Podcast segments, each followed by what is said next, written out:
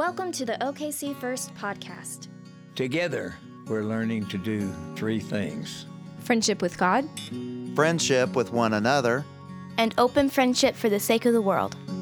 For more information about OKC First, please visit okcfirst.com.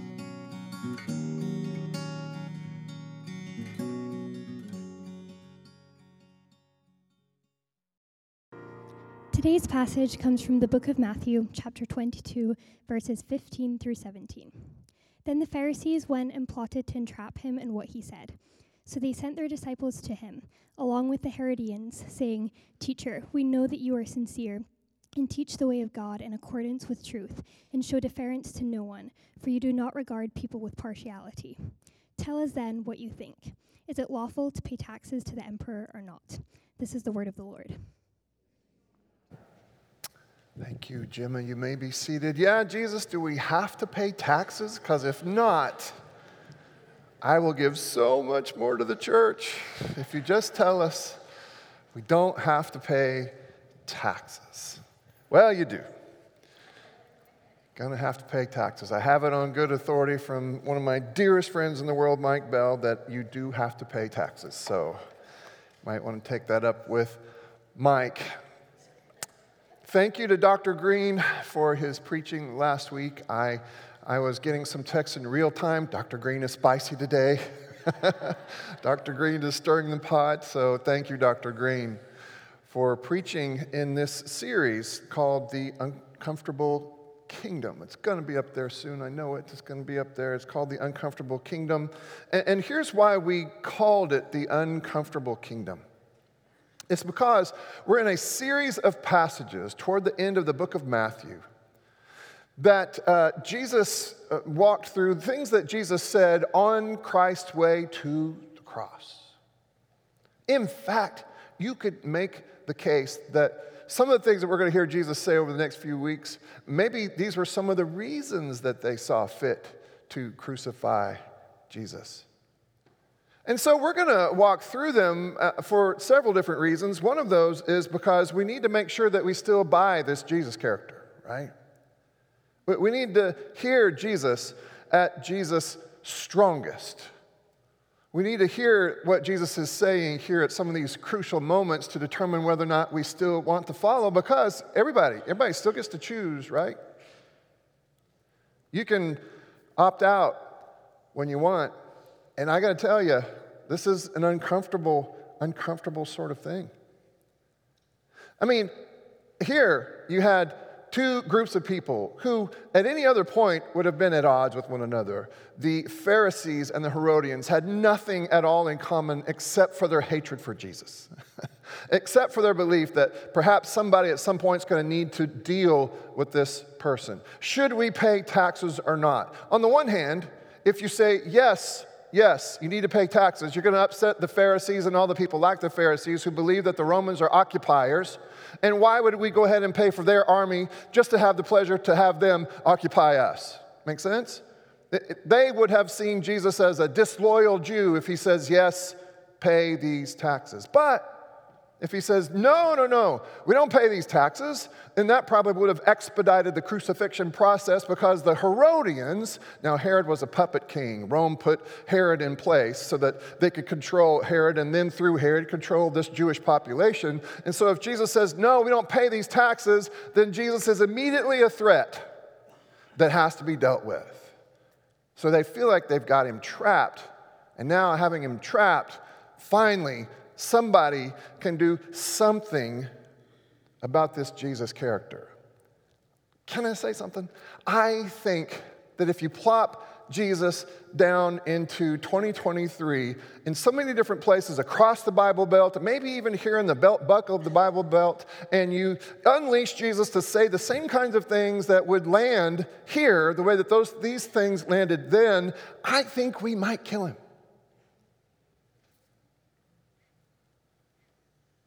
I think we might. I think we spend a lot of time as Christians, as Christians, blessing the culture and domesticating, domesticating God. When I think sometimes the Christians in the room ought to be the people who stand up and say, Hang on.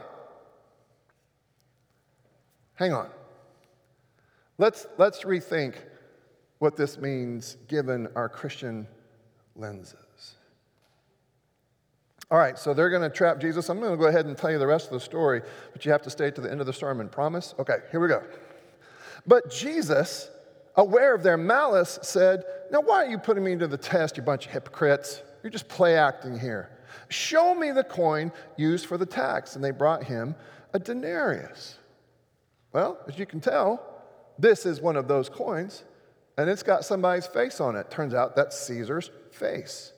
And then, verse 20, he said to them, Whose head is this and who's titled? And they all answered, It's the emperor's. Then he said to them, Give therefore to the emperor the things that are the emperor's, and to God the things that are God's. According to verse 22, when they heard this, they were amazed, and they left him and went away. Way to go, Jesus. All right. It's the uncomfortable kingdom. We have uncomfortable things that we need to talk about. And so now, can I guide you into that discomfort? A while back, I went to a women's soccer game at a Christian comp campus, not SNU. And it started as you might expect that it would at a Christian campus. Somebody said, Let's bow and pray. And then a very sweet voice spoke into a microphone and said a very sweet conversational prayer. And you know what? It was nice. After the prayer, a more authoritative voice got on the mic and said, And now would you stand to your feet? Men, remove your head coverings, put your hands over your heart as we sing the national anthem. Now, I know, I, I get worked up over things, right? But at the conclusion of the national anthem, it, it struck me that these two things were not alike. One got some airtime, but the other got a more reverent airtime. Are y'all nervous for me yet?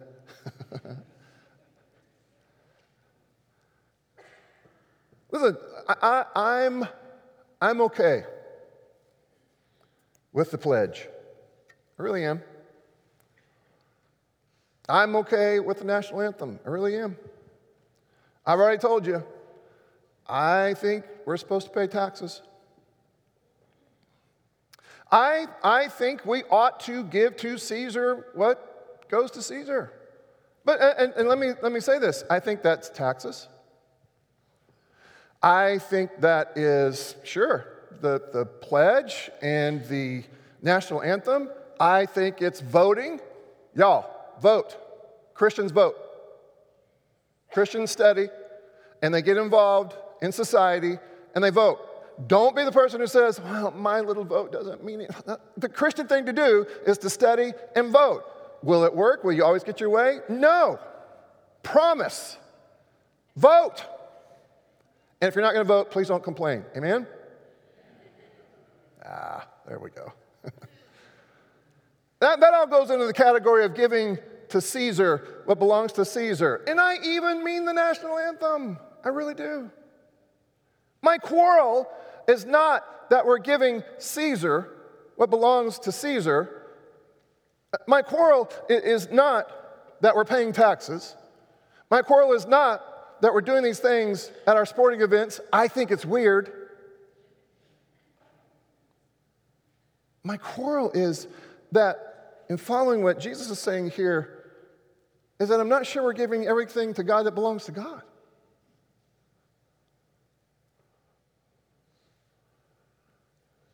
I mean, have you noticed the liturgies at our sporting events? I love me some Oklahoma Sooner football. I love home games. Anybody else out there? Any other Christians out there? Yeah. Love it, love it. And, and, I like to get there in time for a lot of the pomp and circumstance before. I love it. Uh, the band, the colors, and all, I, I love all of that stuff, right? And then we have a very, very significant liturgy, liturgy that takes place after that. Now, people, now this has always struck me as a little bit funny and a little bit contradictory, and you know that I love this crew, right? But people will be all bent out of shape if you don't participate in the pledge or participate in the singing of the national anthem.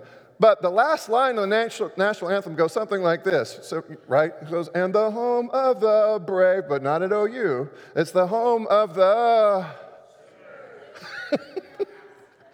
Which is a little sacrilegious at that point, right?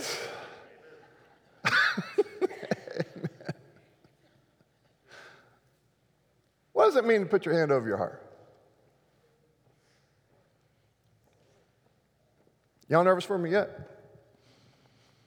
What does it mean? Now, you guys check my work. Before World War II, the way that we would, with our bodies, reverence the flag or the nation was with this body posture. You ready?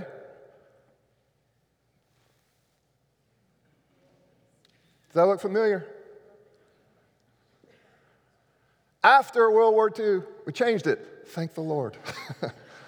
We changed it to this. What does that mean? I looked that up too. Apparently, apparently, this means I'm telling the truth. As I sing the pledge, as I sing the national anthem, as I say the pledge, I'm telling the truth. My hand over my heart. My hand over my heart.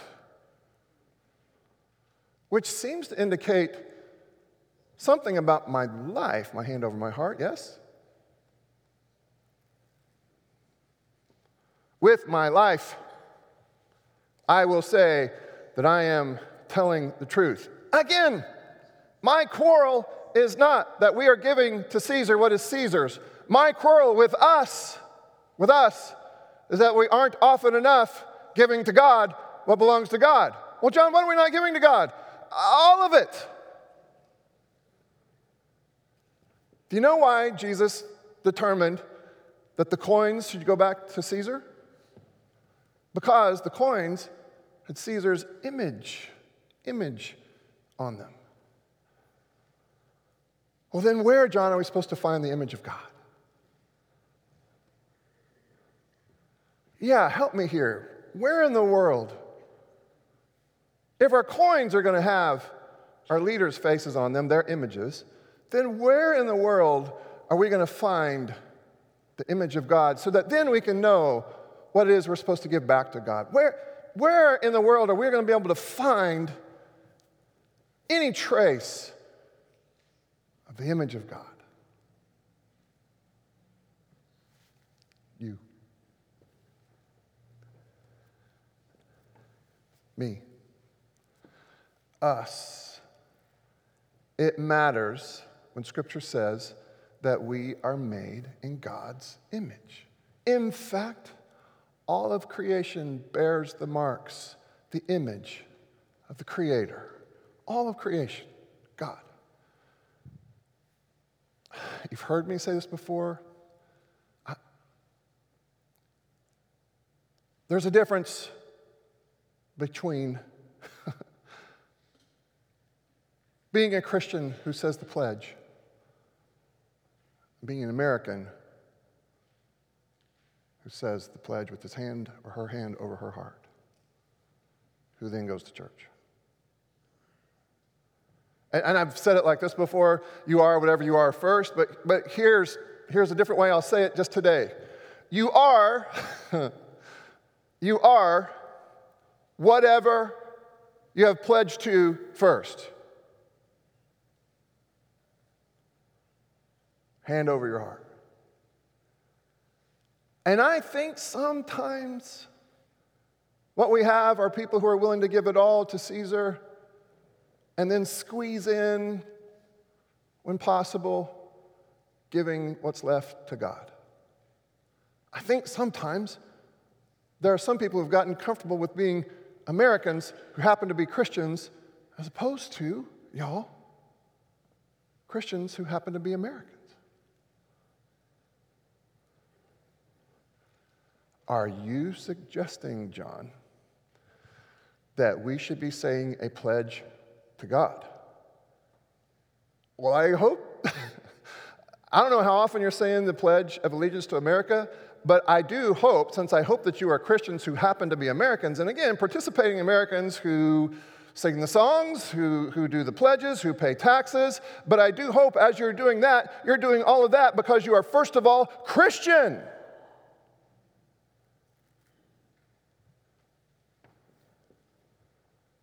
I mean, ask yourself where have you placed your ultimate sense of hope and trust? To whom have you entrusted your life, your future?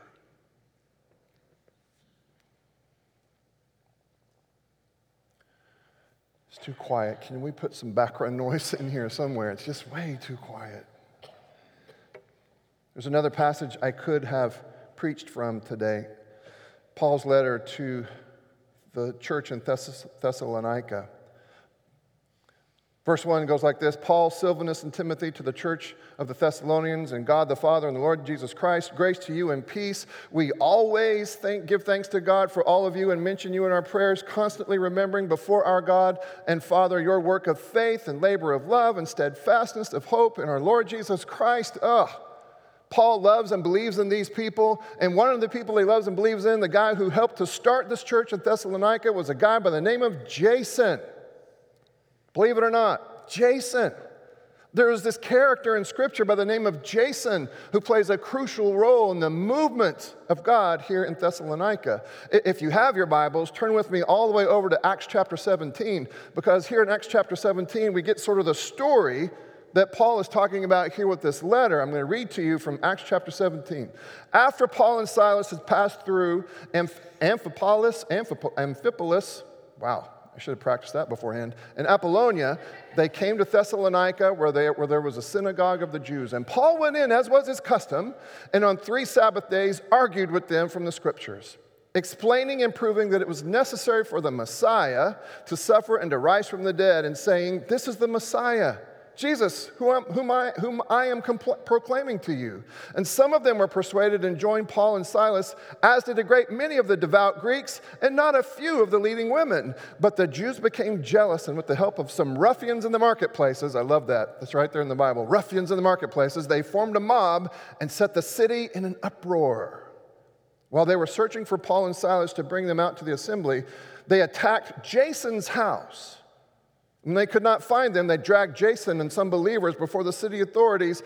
And here's what they said about these Christian types when they were complaining to the city authorities These people who have been turning the world upside down have come here also. And Jason has entertained them as guests. They are all acting contrary to the decrees of the emperor, saying that there is another king named Jesus. It wasn't that they weren't paying taxes. It was that Jason and this group that Paul helped to found is that they were saying, no, there is a greater king, Caesar. We have to understand ourselves as people of the movement, kingdom people who happen to live in this place, Thessalonica. But the people in Thessalonica were bothered by this. Now, again, um, remember, I'm, I'm, the guy who's already said today, I think if you were to plop Jesus down into 2023 here, I don't know if Jesus would make it very long. What these Christians were saying here is this yes, we will participate in this culture. We will participate well in this society. But you need to know something, Caesar. Jesus is our king. And we are believers who happen to be citizens and not citizens who are squeezing in belief. Imagine if Jesus were to march up and down the streets, perhaps even into the halls of power. Imagine if Jesus were to march up and down the stands in Norman. Imagine. Imagine if somehow, and knowing Jesus, Jesus probably wouldn't be wearing all of these signs, but what if somehow Jesus were understood in that moment to be a challenge to the way things are, the things that we celebrate with these liturgies before our sporting events. Imagine, imagine if the people of God would turn society upside down.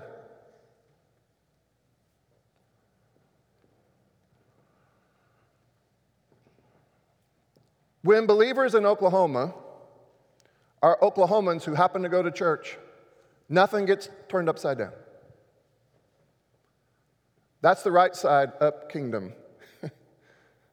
If you want to see the upside down kingdom, then be Christians who happen to live and participate in Oklahoma.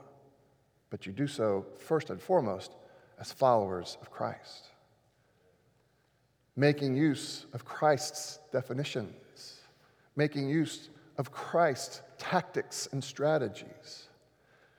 I wonder why things aren't turned upside. There are so many Christians here, y'all. Why haven't we turned the society upside down yet?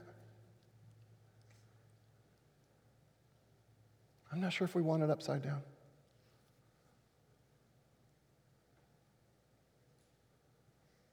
John, are you saying then that today in church and every time we gather, we're supposed to be rehearsing our pledges to God. So that finally we can say a pledge to God that's at least as loud, if not louder, than the pledges that we make to our modern day Caesars. Hear me. No.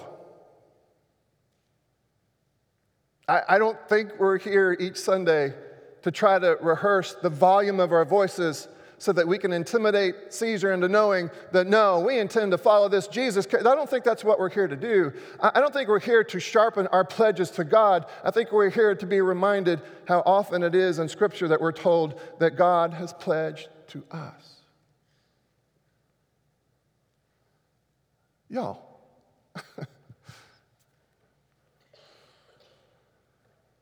if sitting where you are today, you understand yourself to be Christian, please know Does it has, that it has a whole lot more to do with God than it does with you? Yes. Say your yes. But if you understand yourself to be Christian today, God has done more of that heavy lifting than you have. We are not here to try to see how loud we can get to combat those who would pledge allegiance to the emperor. We are here today to remind ourselves on a weekly basis that God, in God's grace, has pledged God's self to us. And that's what makes all the difference. And so I'm going to tell you a, a story. And I know if you've been in, if you're in disciple, you just have heard this story. And I'm always looking for a reason to include this passage of scripture every year. But I want to tell you a very strange story that is found in the book of Genesis. God has tried, tried to reach out and shape this person by the name of Abram. Abram. Yes, Abram would at some point, chapter 18, become Abraham. But not yet Abraham, Abram. And God keeps pressing Abram. No, you really are going to be the one through whom I'm going to reach all of the people. I, I really, really, I, I'm going through you, all families on earth will be blessed. Through you, God is keeps saying to Abram and Sarai, who would become Sarah, I am pledging myself to you. I am pledging myself to you. And Abram doesn't seem to buy it. Abram actually behaves like someone who doesn't believe, even after he's been chosen by God. But that doesn't seem to shake God's confidence in what can be done in and through Abram. So in chapter 15, God walks up and says to Abram, says, You know, someday all these kids, you're going to have a bunch of these kids, a bunch of descendants. And Abram says, having heard this pledge from God, Abram says, uh, I don't know. I'm not seeing it. 90 some odd years old, not seeing it. That's when God takes him outside and says, No, I'm telling you, I I'm promising, I'm pledging myself to you. Look at the stars. Can you count those stars? So shall your descendants be. And then God goes on to say, and I've already promised this. I'm going to give you all this land. Promised land, they're going to call it. I'm going to give all this land to you. Abram, Abram says, I, I don't know. How do I know? God says, All right, that does it. Go get a heifer three years old, a female goat three years old, and a ram three years old, a turtle dove and a young pigeon. Now, that may not mean anything to you, but that little recipe list, that shopping list, meant something quite significant to Abram. Abram recognized that this was a suzerain treaty that's going to happen. And let me tell you what happens in a suzerain treaty it's bloody, first of all. None of these animals are going to make it. They're all cut in half, and a bloody gauntlet is built the heifer, the goat, and the ram, the front half on this side, the back half on this side, and all of this ugliness in between. Dead animals and a bloody path. And in a suzerain treaty, the stronger person takes the weaker person by the nape of the neck, walks them up to the first step in this bloody gauntlet, and says, Hey, here are the terms of our agreement. And if you don't make good on our agreement, a lot of times it was a military agreement, like this was a, this was a uh, terms of surrender, or might have even been a, a debt that was owed.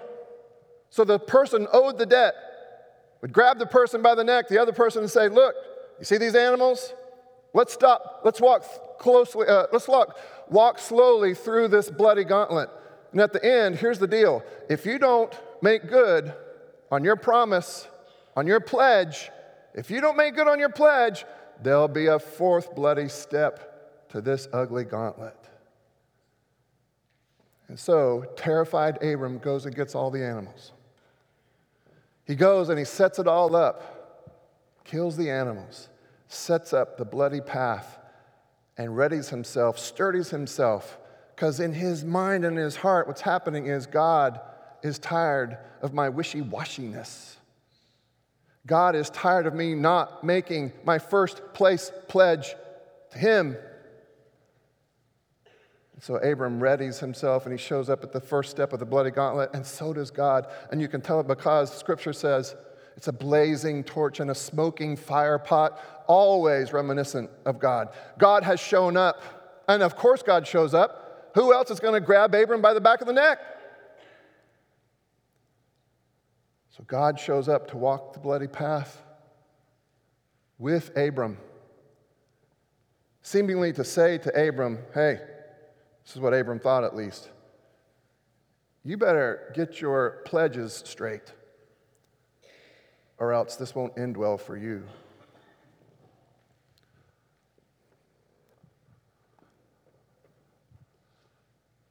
God shows up, Abram shows up, and then God walks the bloody path and not Abram.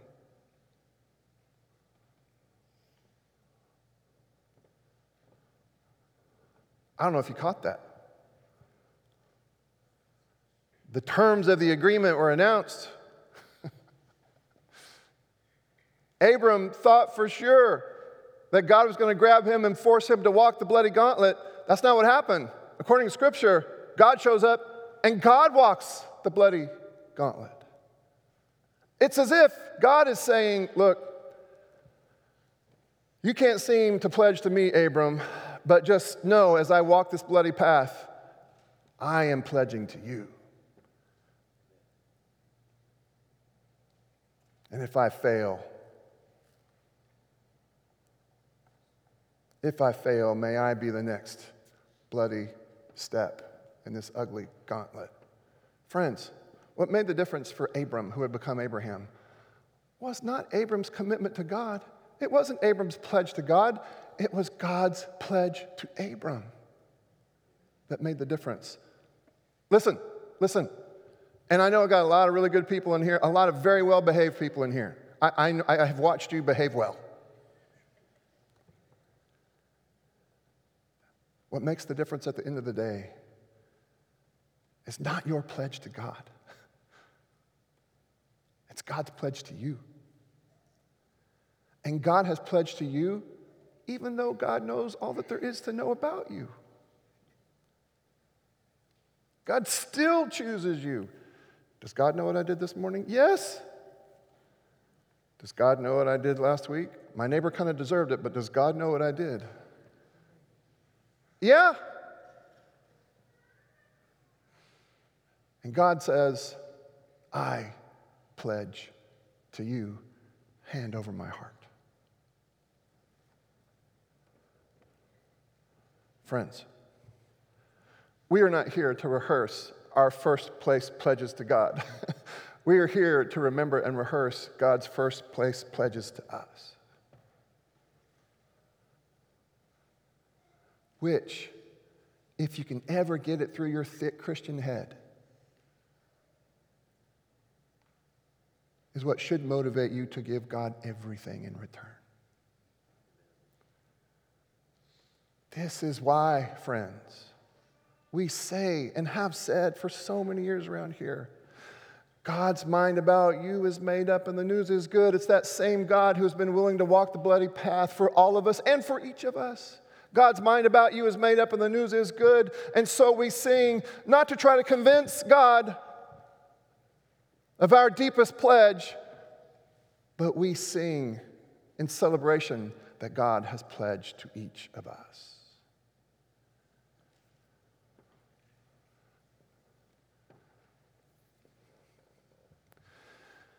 Yes, I want you to choose God. Yes, I want your choice to God to outclass your choice for Caesar. But yes, the only way to get from here to there is to recognize that it's God's pledge of allegiance to you that's made all the difference. And that's what we come to remember and rehearse at the table each week. If you are coming, please come now and help us to set the table. Can, can we do this? I give you something to think about each week. What we remember and celebrate here is not the moment you pledged your allegiance to God.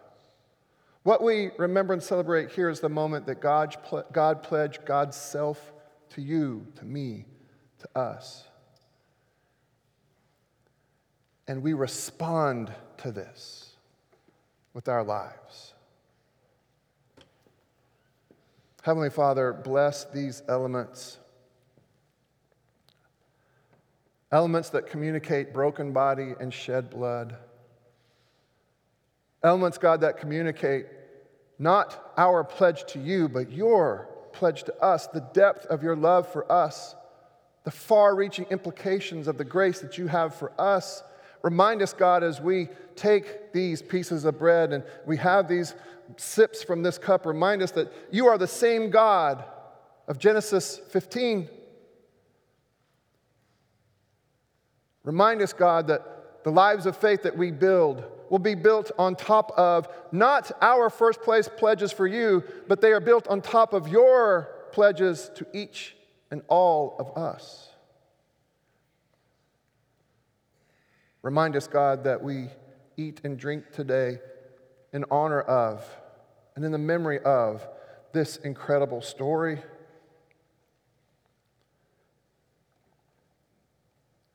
And God, with this story, hopefully, Lord, embedded in our minds and our hearts, our imaginations and our bodies, we can see how it is that even as we are good citizens and giving what we give to Caesar, help us to see that we do so, God, against a larger, bigger, better backdrop. backdrop.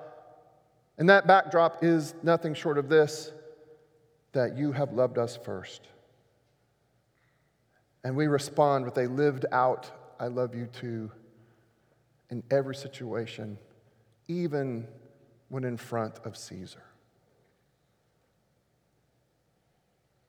So, in a moment, I'm going to ask you to stand to your feet, exit your pews to the left. If you would like to join us today and participate in the memory of this very challenging story, the story of God's pledge to us. As you come forward, you'll approach somebody with a piece, with a plate full of bread. Hopefully, you'll come with your hands cupped to receive this piece of bread. When you get close enough, the person holding the bread will take a piece and press it into your hands and will say to you, This is the body of Christ broken for you. Take that piece of bread and dip it into the cup. When you do, that person will say, This is the blood of Christ shed for you. And then take and eat. And then I hope you'll find a place to pray. If you come to one of these side padded altars, we will assume that you are there for a prayer for healing, and somebody will come and meet you and pray that prayer for healing. It might be for physical or mental or emotional or relational, familial sorts of wounds but we will pray for your healing there. If you come to one of these mourners' benches up front, we won't assume anything, but somebody, probably me, will come by and just remind you that you do not pray alone. You are not alone. You may want to make a special trip up here to dip your fingers into this bowl of water meant to represent the moment of your baptism when you were included in the most specific sort of way into this movement of God, the people of God who have the calling of God, the purpose of God. If you need to be reminded of that, that water can do the trick. But if you decide just to walk around and stay at your seats, first of all, God can hear those prayers too. But second, I want you to celebrate not your pledge to God, but can you celebrate today God's pledge to you? And maybe the best prayer that we can pray today is a prayer of thanksgiving. By the way, the word Eucharist means thanksgiving. So maybe simply pray a prayer of thank you today that God, knowing what you know about me, you still chose me. You still choose us. It was on the night he was betrayed that our Savior took bread blessed it and he broke it and he gave it to his disciples, saying, This is my body broken for you. And every time you do it, including today, remember me. In the same way, he took the cup, held it up before them, and said, And this is my blood, the blood of a new covenant in which God chooses us.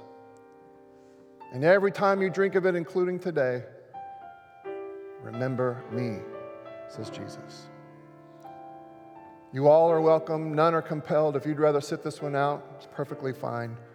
But now, all across the sanctuary, all who will stand to your feet, exit your pew to the left, and come forward to receive these gifts of God, meant to remind us of the pledge of God.